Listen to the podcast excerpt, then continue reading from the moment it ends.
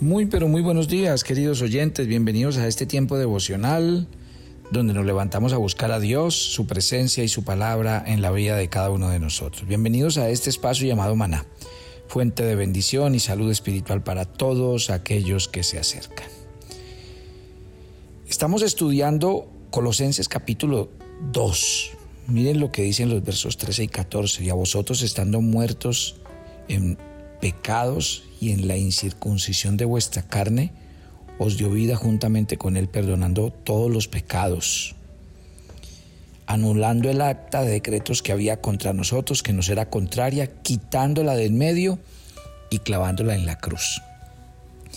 Vamos a seguir examinando el tema de la, de la obra de Cristo en la cruz, como la plantea Pablo en Colosenses 2, que es muy clara y nos ayuda a entender muy bien lo que Cristo hizo en la cruz pero mientras ayer hablamos de lo que significaba la circuncisión y el bautismo, hoy vamos a hablar de lo que significa el perdón obtenido en la cruz.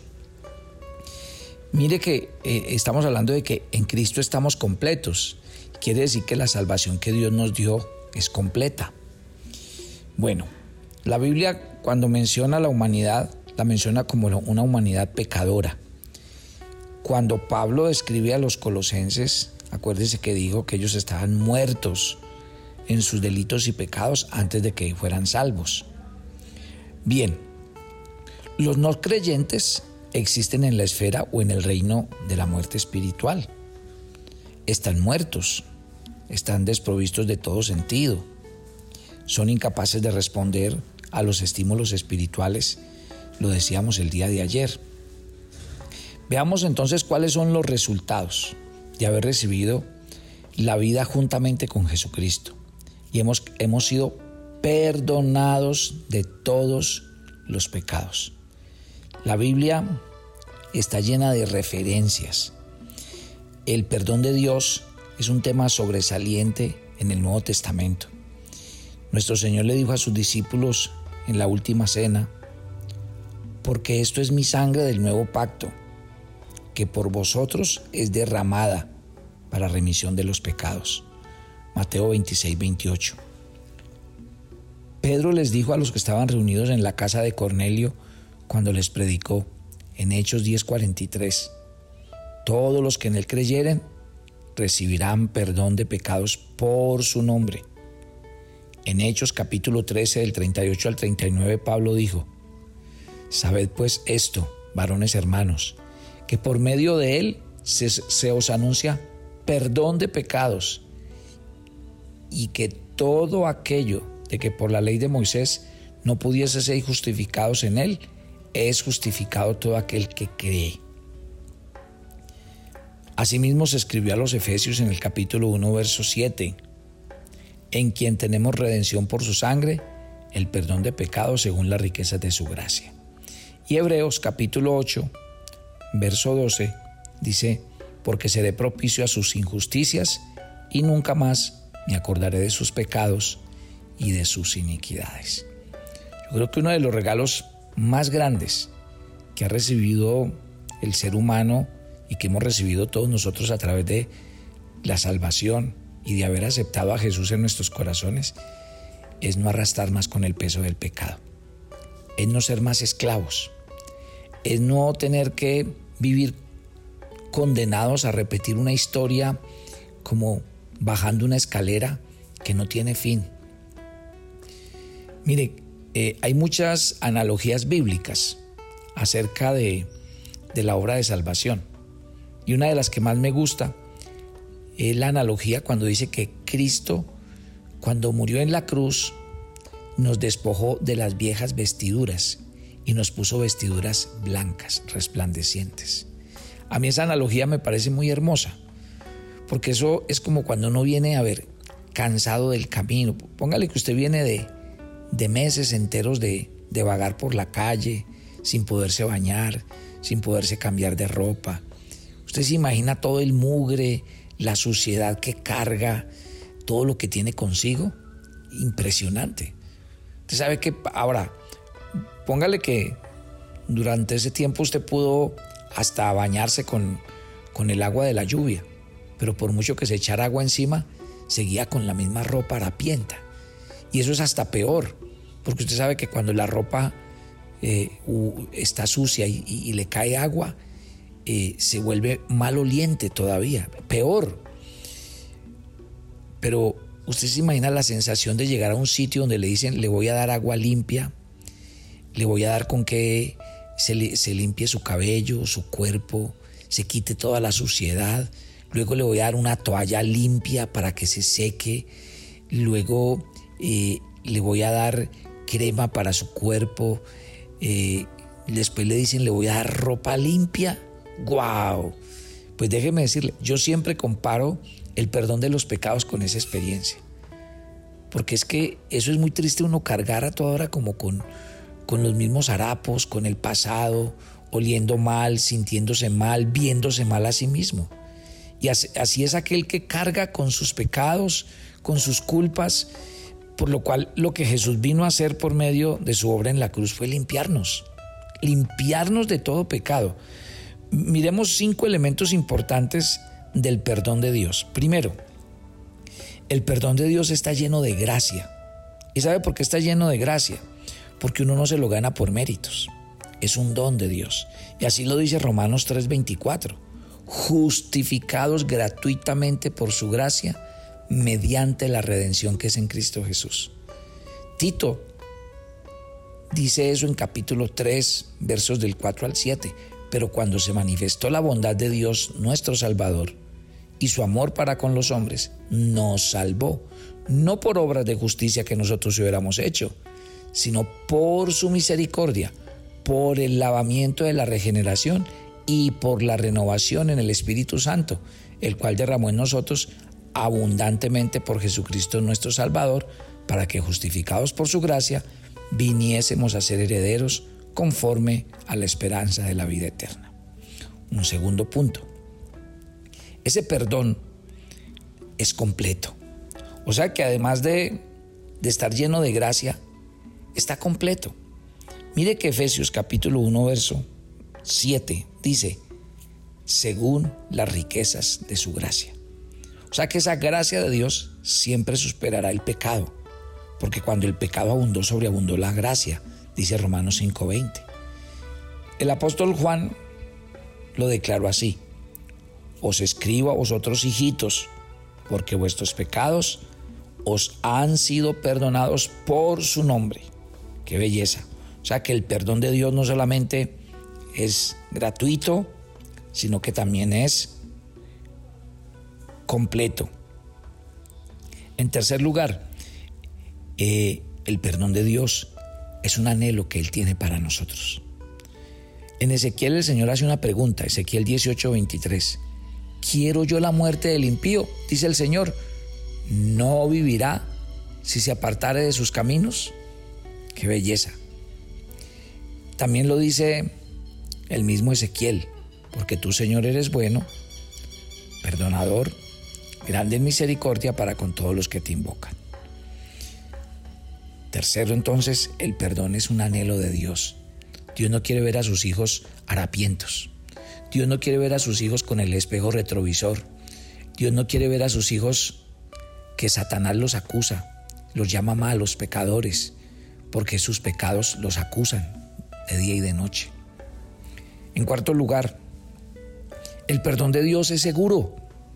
Hechos 26, 18, Pablo dice que Dios lo envió a los gentiles para que se conviertan de las tinieblas a la luz y de la potestad de Satanás a Dios, para que reciban por la fe que es en mí, o sea, en Jesús, perdón de pecados y herencia entre los santificados.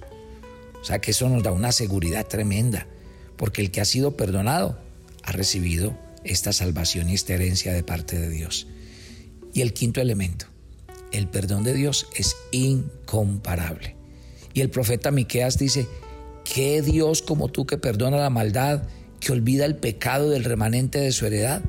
No retuvo para siempre su enojo, porque se deleita en misericordia, dice Miqueas 7:18. Mi querida familia, deje que este Dios que nos ha entregado este regalo maravilloso, pues nos permite entender cada día ese privilegio de que usted ya no tiene que cargar pesos cargas, usted no tiene por qué sentir culpa. ¿Por qué? Porque el diablo es un experto y le voy a decir una cosa. ¿Por qué es tan importante que los cristianos entiendan el tema del perdón? Porque el cristiano, el diablo es un experto en acusar a los cristianos. Cada vez que usted le abre una puerta al diablo, ese es su lugar favorito. Porque usted comete algo y ahí está el diablo encima. Mire, mire el cristiano lo que está haciendo. Mire el cristiano. Usted no es una buena persona. Usted no es un buen cristiano. Dios a usted no lo ama. A usted las cosas no le van a salir bien. El nombre favorito del diablo es el acusador de los hermanos. ¿Y cuándo nos acusa? Cuando ve cosas. Y ahí está el punto. Por eso es que nosotros debemos tener un corazón limpio, un espíritu recto. Por eso aunque pequemos, inmediatamente tenemos que pedirle perdón a Dios para que el diablo no gane ventaja sobre esos asuntos. Entonces, mire que Pablo lo expresa y, mire lo bello como lo expresa y se lo voy a explicar en este pasaje de Colosenses 2, 13 y 14. Pablo expresó el perdón así, anulando el acta de decretos que había contra nosotros, que nos era contraria, quitándola de en medio y clavándola en la cruz. ¿A qué se refiere Pablo con esa acta de decretos? Muy sencillo. Es como esa acta de decretos era como aquello que estaba escrito en lo que nosotros habíamos fallado. Eso es como cuando usted va a un juez y si usted va a la cárcel, encontrará que en los expedientes de los que están en la cárcel, este es un violador. Este está por robo, asesinato, este está eh, por violación, este está por desfalco. Y ese es todo lo que se escribe. Y lo que se escribe que son las evidencias, los testigos y todo lo que condena a esa persona. Ese es el acta. Y vuelve y juega. Hay alguien que quiere llenar a esa acta y se llama el diablo refregándonos todos nuestros pecados, nuestro pasado. Y por eso es que el cristiano, o más bien la persona que no se encuentra con Cristo, está condenada a que eso lo persiga, porque uno en nadie más recibe perdón. Pedro, le vuelvo a repetir lo que Pedro predicó, solo en el nombre de Jesús recibiremos perdón de pecados, solo en su nombre. El único que tiene poder para perdonar los pecados es el Señor. Cuando no viene a Él, reconoce que es un pecador y se arrepiente de ellos. Mi querida familia, si usted es cristiano, usted no sabe el peso que el Señor ha quitado de su vida encima. La carga, la cadena, el bulto. ¿Usted sabe qué es caminar con un bulto encima? Pues eh, en vez de caminar 10 kilómetros, camina uno, porque el bulto no deja. Y así es el pecado.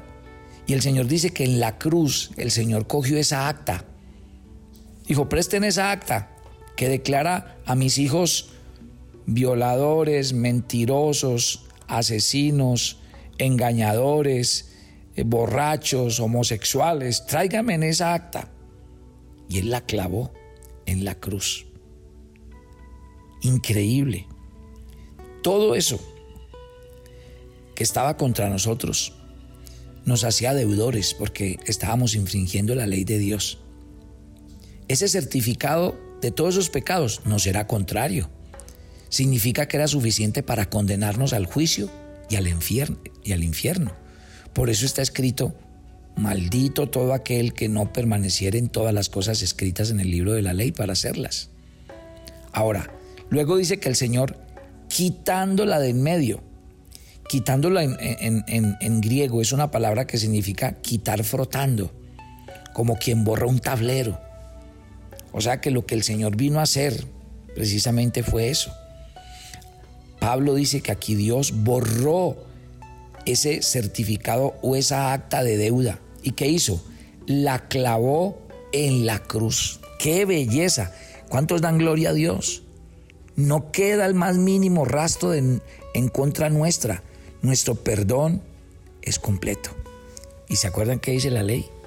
Que nadie puede ser juzgado dos veces por la misma cosa usted ya ha sido perdonado. Que usted está expuesto al pecado. Estamos expuestos a la tentación, sí. Que debemos andar eh, llenos del Espíritu Santo para no satisfacer los deseos de la carne, sí. Pero en términos legales, el pecado no tiene nada que ver con nosotros. Si usted se somete al pecado es porque usted se ha hecho débil espiritualmente. Pero si usted vive lleno de Cristo y del poder del Espíritu Santo, el pecado nunca podrá enseñorearse de su vida. Padre, gracias por esta hermosa verdad. Gracias. Yo quiero que usted le dé gracias al Señor por quitar esas ropas sucias, sucias con las que usted vivía y cargaba. Es más, quiero abrir un paréntesis. Si usted no ha dejado que el Señor le quite esas ropas sucias, déjeselas quitar hoy. Ya no más, ya no viva en el pasado. Ya no viva en esa vida del que el Señor lo quiere sacar a usted hace rato. Deje que el Señor lo lave, lo limpie, lo renueve, le ponga vestiduras nuevas. Que usted viva como un verdadero hijo y como una verdadera hija de Dios. No se rebaje más, no se humille más. No deje que el diablo lo condene más. El diablo siempre lo acusará mientras usted le dé lugar en su corazón con el pecado. Pero si usted vive una vida llena del Espíritu Santo y camina bajo la unción de Dios y usted camina dejando que Cristo sea su maestro, el que lo guíe y el que lo conduzca, yo estoy seguro que usted no va a lidiar más con el pecado. Gracias por tu perdón y gracias por hacernos personas nuevas, libres, para caminar en este camino livianamente. Te entregamos nuestras vidas, te encomendamos este día Ve delante de nosotros, cuídanos, guárdanos, susténtanos. Y gracias por estar con nosotros en Cristo Jesús. Amén. Y amén. Gloria a Dios. Eh, les cuento que ayer empezamos ya con la inducción de nuestra escuela bíblica Maná. Muchos se inscribieron ayer, eh, pero dejamos esta semana de gracia porque oficialmente las clases van a comenzar la próxima semana. Puede llamarnos a la escuela bíblica y terminamos de llenar esta información. Les conté que los cuatro domingos de este mes de agosto voy a hablar de la moneda del reino. Esto va a ser algo espectacular.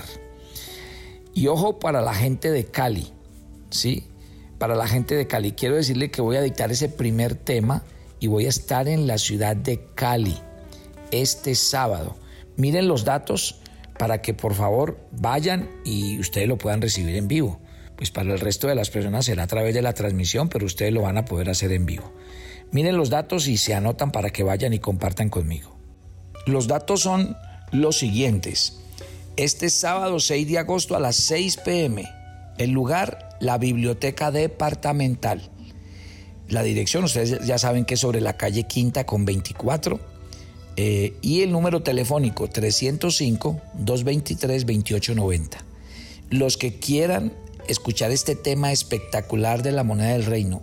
Primera parte, entonces en Cali, 6 de la tarde este fin de semana, en la biblioteca departamental. Allá los espero porque va a ser algo espectacular. Y a todos ustedes, nuestros oyentes de Maná, que no se pierdan eh, esta serie que va a ser todos los domingos, donde nosotros nos transmitimos en vivo. Nuestro ministerio Maná transmite el servicio familiar no se lo pierda este mes que va a ser una enseñanza espectacular. Los espero mañana. Bendiciones para todos.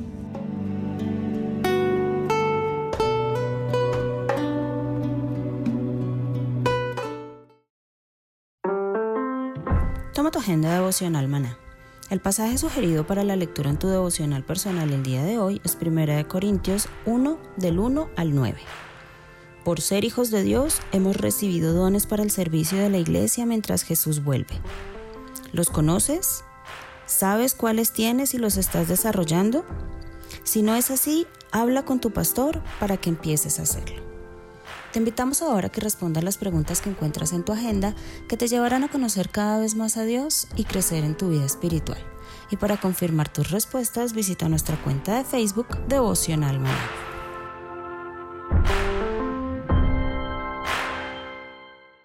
¿Quieres enterarte de nuestros temas, reuniones y devocionales? Suscríbete a nuestro canal de YouTube Devocional Maná y da clic en la campanita de cualquiera de nuestros videos para activar el recordatorio.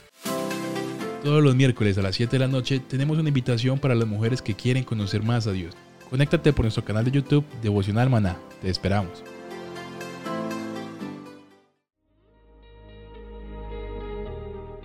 El maná era diario. Se recogía muy temprano en la mañana cada uno recogía según su necesidad y se recogía por familias. Muy pero muy buenos días. Bienvenidos a este tiempo devocional donde nos levantamos a buscar a Dios, su presencia y su palabra en la vida de cada uno de nosotros. Maná, el alimento espiritual diario que no puede faltar en nuestras vidas. Conduce Carlos Ríos.